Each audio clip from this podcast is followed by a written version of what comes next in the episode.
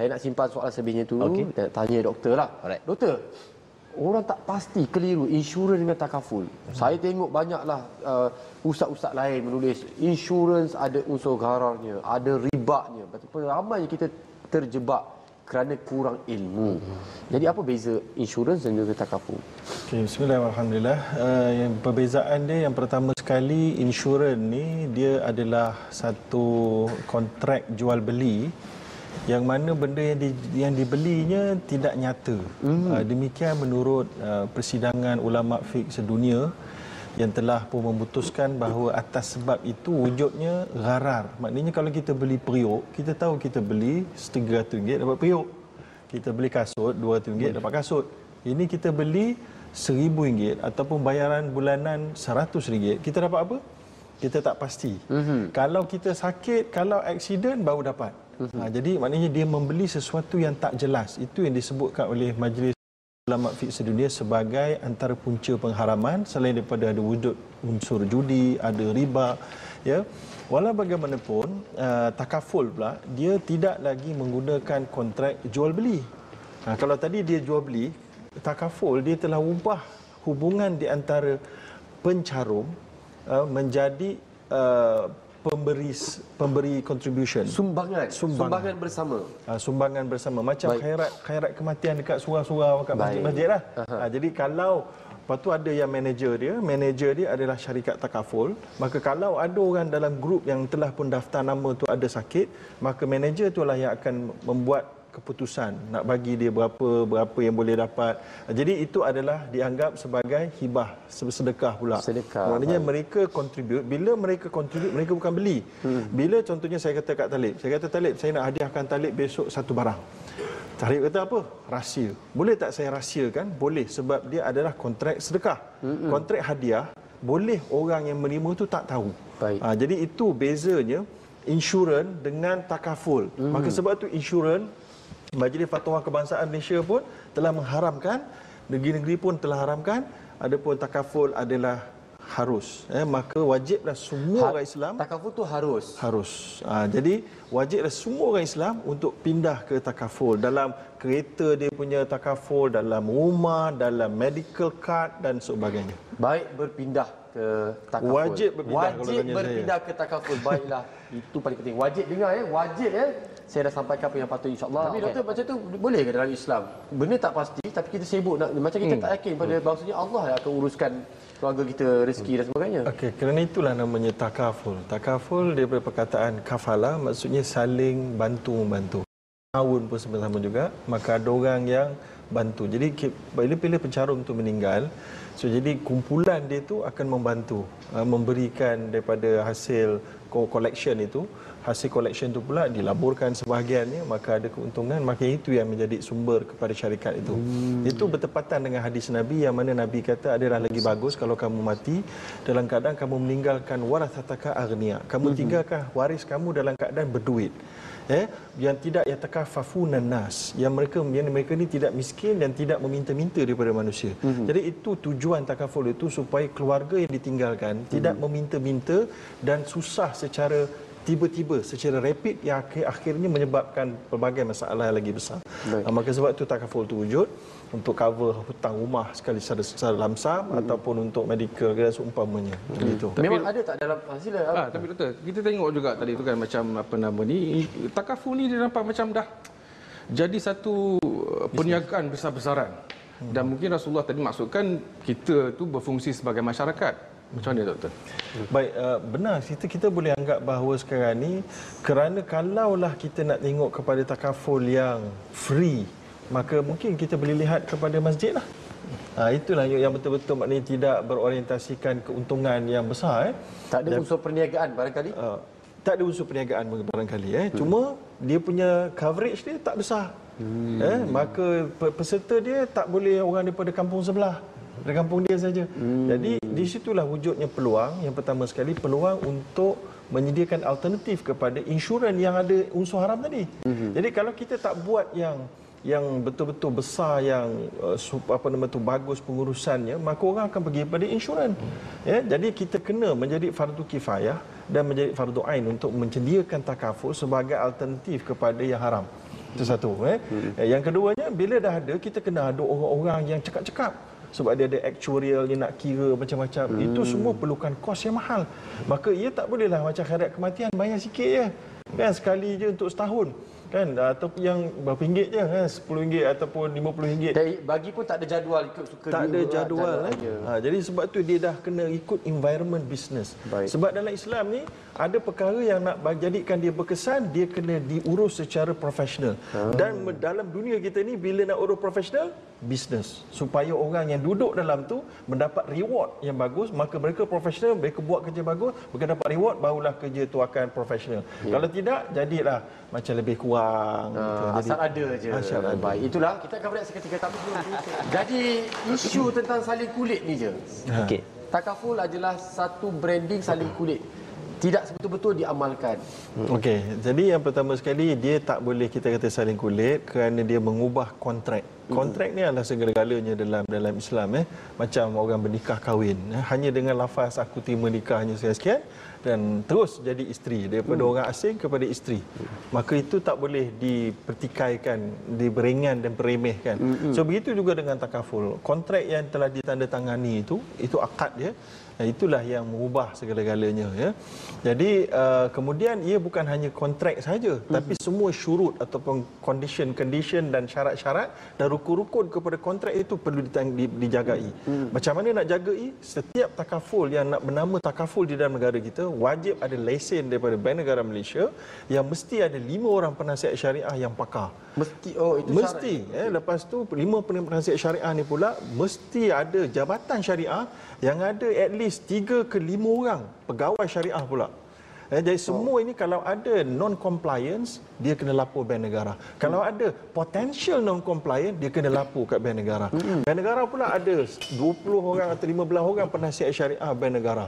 So jadi double triple layer untuk check. Dan kemudian ada pula akta Islamic Financial Services Act 2013 yang jaga semua takaful ini suruh ikut undang-undang. Dan ada pula Bank Negara keluarkan garis panduan dalam bentuk PD, iaitu polisi dokumen untuk takaful, untuk wakalahnya, untuk kafalahnya, semua ada. Jadi dia bercakap tentang memang nampak tersusun rapi, tapi ada institusi sehinggalah satu badan yang menguruskan wang untuk urusan ibadah yang terbaik di Malaysia pun disalahgunakan, dikatakan begitu, apatah lagi takaful.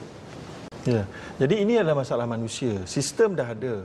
Macam dalam Islam. Islam tu sistem dah ada, tapi manusia yang bernama Islam tu yang korup. Begitu juga dengan sistem telefon ke, TV ke, institusi ke. Sistem dah cantik, tapi bila orang tu ada masalah, maka korupsi akan tetap berlaku. Kerana itu Islam dia kena tumpu pada dua-dua. Sistem kena cantik, orang kena betulkan.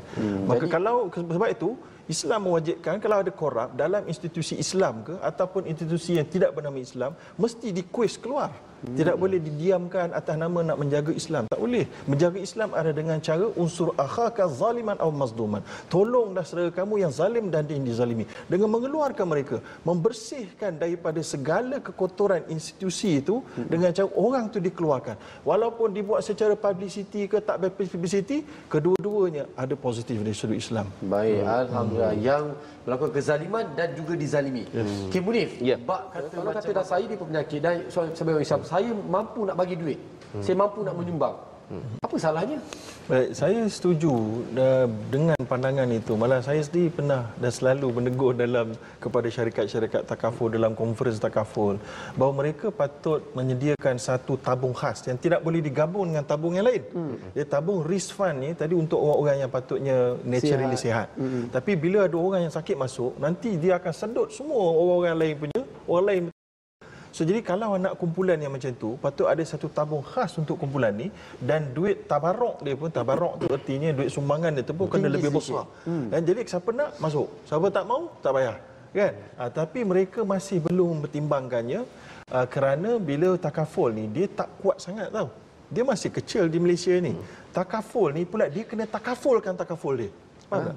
Macam mana tu? Syarikat takaful tu dia kena mentakafulkan diri kepada yang lain. Contohnya saya cover, saya jamin talib. Rupanya saya pun kewangan pun tak pun mantap. Baik. Saya pun kat minta, ya tolong ni kau tolong cover aku kalau ada masalah, aku bayar sikit, kau bayar sikit. Betul. Itu namanya ritakaful. Ritakaful. Syarikat ritakaful di Malaysia tak cukup besar. So jadi ini yang maknanya, sebab tu kadang-kadang bukan syarikat takaful tu yang tolak untuk claim tu. Kadang-kadang ritakaful tu yang tak mau. So jadi adakah, dia panjang. Adakah disebabkan itu juga rupanya alah ni kes-kes terpencil ni kita delay lah payment you ni lambat sangat ni lah. Kita reject lah. Adakah itu disebabkan rejection itu juga dipengaruhi oleh faktor-faktor kewangan dan apa nama ni risiko-risiko tadi tu oleh syarikat. Maknanya claim-claim ke apa? Okay. Ada tak elemen tu? Pernah ada situasi macam tu? Ditolak sebab kita nak murangkan risiko dia tu. Oh, ini kita boleh delay. Kita baik, delay. Setakat sepaham saya pernah duduk dekat penasihat syariah di Ritakaful. Apa yang berlaku, syarikat ni sedang bermasalah kewangan. Tapi bila ada claim, contohnya claim yang besar. Claim ni adalah claim di syarikat di Thailand. Dia ada kilang tu. Kilang dia tu ditakafulkan. So, jadi bila banjir besar, habis tenggelam, semua nak takaful, syarikat ni sekarang ni dah kering. So apa yang berlaku tau? Dia tak tolak claim tu. Sebab claim tu menepati semua terma, dia kena bayar. Apa dia buat? Shareholder kena suntik duit. Syarikat di Malaysia sama-sama. Shareholder kena suntik duit atas nama qard, atas nama beri pinjaman kepada syarikat. Bila nanti dah tahun depan pula dah better, kena bayar balik shareholder secara tidak ada interest. Itu yang berlaku di syarikat takaful. Munif, ada tak situasi macam Munif, saya ni dulu tak ada penyakit, tapi saya nak rehat ke hospital lah. Saya rasa macam sakit sikit-sikit tapi nak rehat ke hospital. Boleh tak you cover punya kos? Oh, okey. Itu sebenarnya ada pernah berlaku dululah ketika sistem takaful tak begitu solid dan kefahaman orang terhadap takaful belum clear. Okey. Tetapi sekarang ni memang kita begitu tight. Because why? Macam doktor cakap tadi, tabaruk dan sistem tak umum amalat dalam tabaruk tu sendiri kan. So kita kena be really care. Because why? Kita bawa dengan satu tanggungjawab yang besar. Because pencarum-pencarum lain harus perlu ada sikap adil. Kita tak boleh macam simple-simple nak masuk. Because why? Kalau dia gunakan fund ketika dia tidak betul memerlukan, maknanya kalau ikut hukum syariah berdosa lah. So maknanya ada ketika, mungkin ketika dia buat macam ada yang lebih memerlukan, tengah buat treatment kanser dan sebagainya kan. So ini kita kena tengok. Because why dalam takaful pun kita ada panel-panel yang kita tengok, dan kita ada pakar-pakar perubatan yang memang doktor-doktor pakar. Okey, yang akan tengok layak ke tak layak. Baik, atas nasihat itu takaful. Betul. Cuma sebab itulah untuk mengelakkan perkara itu berlaku, biasanya syarikat-syarikat takaful ni yang claim ni dia akan ada employ doktor perubatan. Untuk cek bila doktor perubatan daripada hospital hantar dokumen kan, dia akan cek oh yang ini macam mana. Tapi yang masalah berlaku sekarang ni adalah komplot di antara pelanggan dengan pihak doktor hospital. Ada juga. Ada yang menipu syarikat insurans dan takaful ada. Yang mana mereka komplot, dia kata sebenarnya tak payah masuk ni outpatient tapi tak boleh claim, tapi saya masukkan awak satu hari je.